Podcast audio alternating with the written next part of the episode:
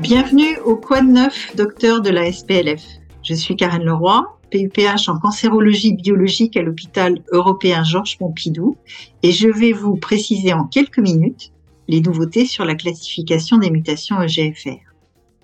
Le mardi du Golfe correspondant est disponible en téléchargement sur le site de la SPLF. Alors les mutations EGFR, elles sont recherchées en routine depuis longtemps et vous savez très bien que les mutations classiques, délétion exon 19, mutation L858R, sont sensibles aux inhibiteurs de première, deuxième et troisième génération. Les données récentes nous ont apporté des connaissances sur ces mutations non classiques qu'on appelle parfois atypiques et qui représentent 15, 20, 25% des mutations EGFR euh, e observées selon, selon les études. Il y a eu une étude euh, très importante euh, publiée en 2021 qui a essayé de proposer une, classification basée euh, non pas sur la localisation des mutations au sein des exons 18, 19, 20 et 21, mais une classification qu'on appelle structure-fonction qui fait un lien entre la localisation, euh, la, la, la, la, mutation et son effet sur la structure du récepteur muté par rapport au récepteur EGFR sauvage. Cette mutation, cette classification, elle, elle publiée donc dans Nature en 2021 par euh, Robichaud euh, et, et son équipe, propose de classer les mutations EGFR en quatre grands groupes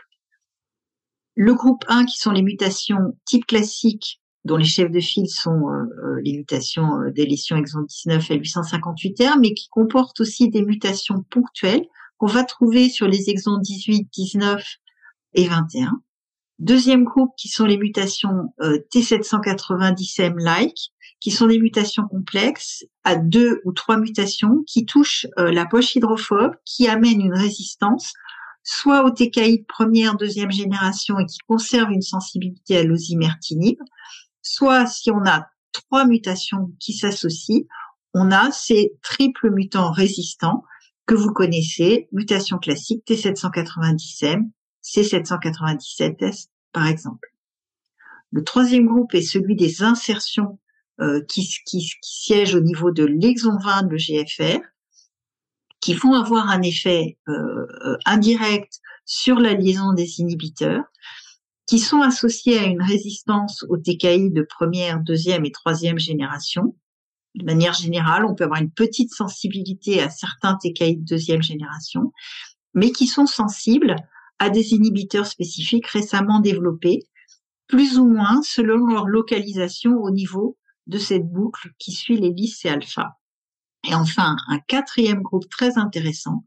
qui correspond à un groupe PAC de mutations qui vont modifier euh, la boucle P, l'hélice et alpha et aboutir à, une modification de structure qui confère finalement, in fine,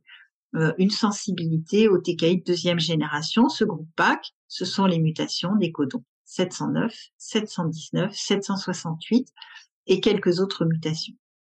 L'équipe allemande, euh, le réseau allemand de, médecine génomique a récemment aussi publié en 2022 une étude assez large euh, d'analyse des, des, mutations atypiques de l'EGFR et y retrouve finalement ce groupe de mutations récurrentes 709, 719, 768 sensibles au TKI de deuxième génération,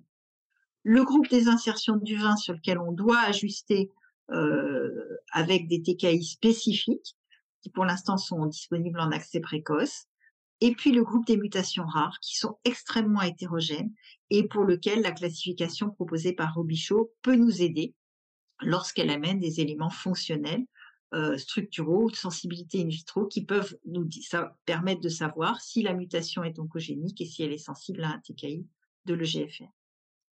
En résumé, les nouveautés, euh, je dirais, en 2023 sur la, classification des mutations EGFR, c'est cette classification structure-fonction et le fait qu'il faut, quand on a une mutation rare, essayer d'aller trouver dans les bases de données, dans la littérature, les éléments pour savoir comment classer cette mutation et si le patient peut ou non bénéficier d'un TKI anti-EGFR.